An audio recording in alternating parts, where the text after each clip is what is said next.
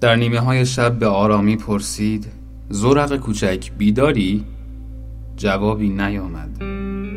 پل دوباره گفت زورق کوچک اگر بیداری به من بگو تا راه رفتن به دوزخ را برایت بگویم.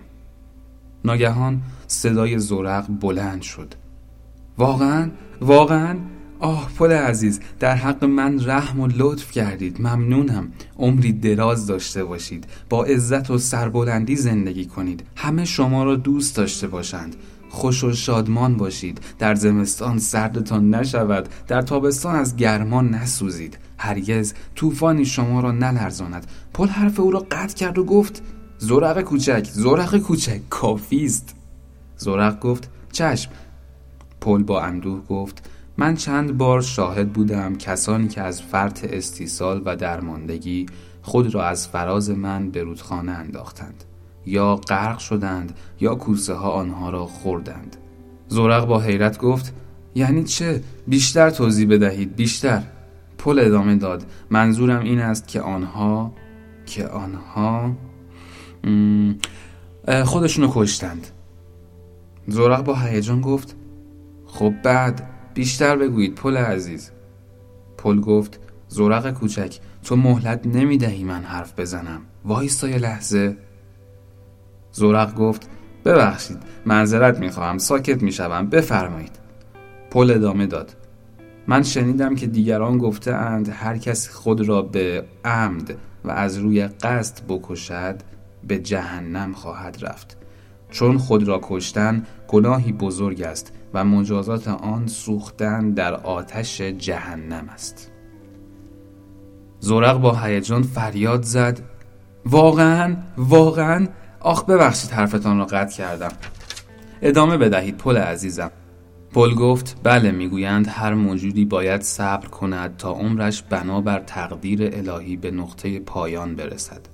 کسانی که زودتر و خودسرانه عمر خود را به سر برسانند به جهنم رفته و خواهند سوخت و سکوت کرد.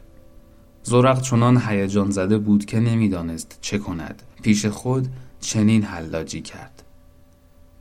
پس برای رفتن به جهنم باید خود را کشت؟ واقعا؟ پس راه رفتن به جهنم این است؟ حالا چگونه؟ بعد به خود آمد و فریاد زد. پل عزیز واقعا این راه به جهنم می رود؟ پل با اندوه گفت بله اما تو نباید چنین کنی. تو باید برای زندگیت زورق حرف او را قطع کرد. گویی اصلا نمیشنود او چه می‌گوید زورق گفت پل عزیز حالا باید خودم را به شما برسانم و از آن بالا داخل آب بپرم؟ پل در آن شرایط جدی نتوانست جلوی خنده خود را بگیرد و گفت نه زورق کوچک نیازی نیست به این کار. زورق لحظه ای فکر کرد و دید که در آب است. آهان پس باید غرق شوم. زورق فریاد زد پل عزیز من باید خود را غرق کنم درست است؟ پل با ناراحتی گفت بله. زورق با سرگردانی گفت اما چطور من که از چوبم و غرق نمی‌شوم؟ بعد فکر کرد اما نه می‌شوم می‌شوم. یک راه هست باید بدنم سوراخ شود تا به قعر آب بروم. در همان اندیشه هایی که با خود داشت پل با او حرف می‌زد اما زورق جز اندیشه های خود که بر زبان می آورد چیز دیگری را نمی شنید. چگونه خود را باید غرق کنم؟ اول باید از میان این علفزار بیرون برم. و شروع به تلاش کرد و توانست خود را از میان علفزار برهاند. پل گفت زورق کوچک این کار را نکن خواهش می‌کنم. اما زورق در اندیشه کار خود بود. حالا چگونه باید راهی برای غرق شدن پیدا کنم؟ چگونه؟ چگونه؟ ناگهان چشمش به چند کوسه خورد که بالای آنها از آب بیرون بود و به دنبال غذا میگشتند. اگر کوسه ها به او حمله می‌کردند و با دندانهای تیز خود بدن او را سوراخ می‌کردند حتما غرق می‌شد. بله این راه غرق شدن او بود. باید کوسه ها او را غذا تصور کنند. بدنش قهوه‌ای و در اثر ماندن در آب نرم شده بود. ناگهان رو به کوسه ها فریاد زد. آهای آهای اینجا. بیایید اینجا من یک غذای لذیذ و خوشمزه برای شما هستم. بیایید بیایید و مرا بخورید. زود باشید. کوسه ها در آن تاریکی شب که اندکی از نور آسمان روشن بود زورق را که تکان می‌خورد و فریاد می‌زد دیدند. حالا چگونه و چطور من نمی‌دانم.